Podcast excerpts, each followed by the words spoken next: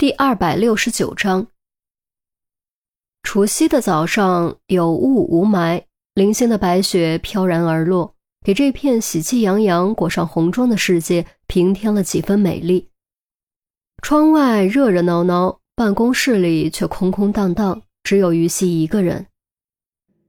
啊，好安静啊！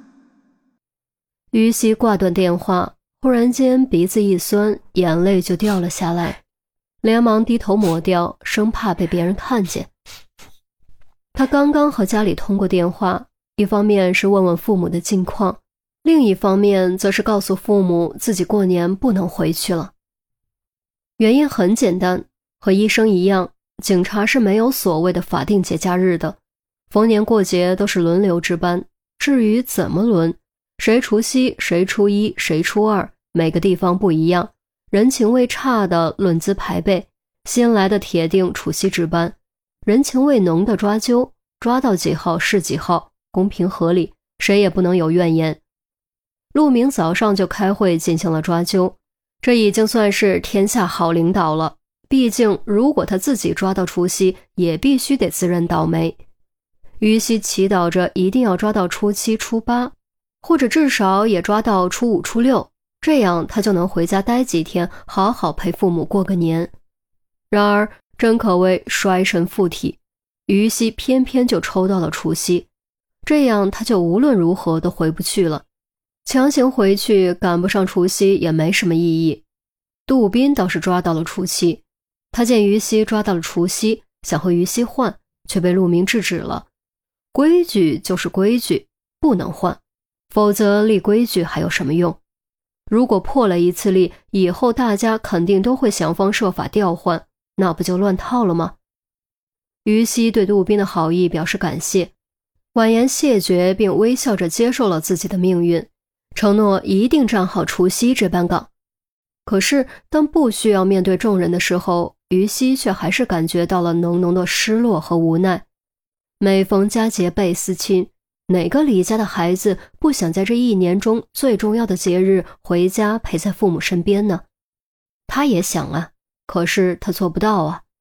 他是一名公安刑警，他得对得起自己的警徽，对得起自己肩上的责任，所以他只能怀着满腹思念给家里打电话，只能背地里偷偷抹一抹眼泪，抹干眼泪，吸了吸鼻子，于西深吸口气，长长吐出。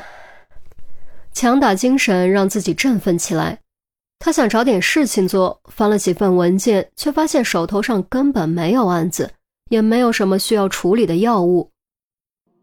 啊，看来犯罪的家伙们也都要过年啊！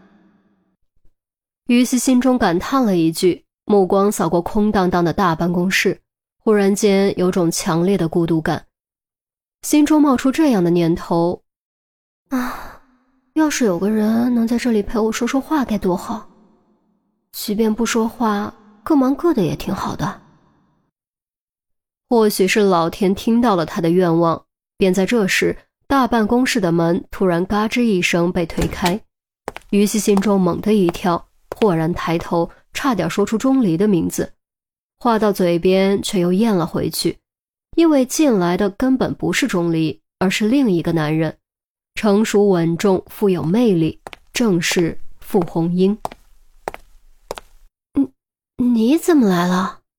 于西有些愕然。傅红英依旧穿着笔挺西装，显得英姿挺拔，富有魅力。闻言，露出温柔的笑容。伯母给我打了个电话，说你不能回家过年，拜托我过来看看你。说来也巧，我正好路过附近，就赶紧上来看看。啊。别提了，手气不好，怪不得睡。倒是你，怎么还不回家？玉溪叹了口气，反问着。通常除夕大家都会和家人待在一起，聊聊天，看看电视，打打牌，准备准备年夜饭，很少有人会在外面转悠。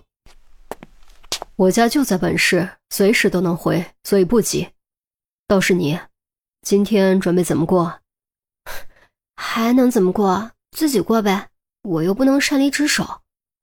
于西耸了耸肩，无奈地说着。傅红英顺势抛出早已准备好的说辞：“那不如去我家吧，吃个年夜饭应该不算擅离职守吧？不行不行，我一个外人哪能去你家吃年夜饭？再说我也真的不能离开，否则遇到突发事件我就麻烦大了。于西加重语气，实则只是为了婉拒。他只和傅红英吃了几次饭，看了两场电影而已，其中还有两次吃饭半途而退，一场电影半途睡着，关系连男女朋友都说不上，贸然见家长还是除夕之日，实在是大大的不妥。傅红英没有强求，感慨地说：“以前还不知道，现在才知道你们警察是真辛苦，尤其逢年过节。” 如果所有人都能像你这样想就好了，那你年夜饭怎么解决？至少得有饭吃吧？今天还有外卖送吗？不知道，到点再说吧，总会有的。于西晃了晃手机，现在都用手机点外卖，他就不信是不到今天送的。退一万步，就算真的没有外卖送，值班室不是还有常备战略物资吗？啊，什么战略物资？桶装面呗，保质期长，便宜还管饱，哼就是味道不太好，吃多了会想吐。想到可能要吃桶面的年夜饭，于西就感觉整个人都不太好了。这大过年的也真是没谁了。瞧你这一脸发愁的样子，别愁了，我给你送过来。傅红英说完，看了下时间。我也的确该回家了，先走了，等我的年夜饭。啊，真的，唉，跑得可真快。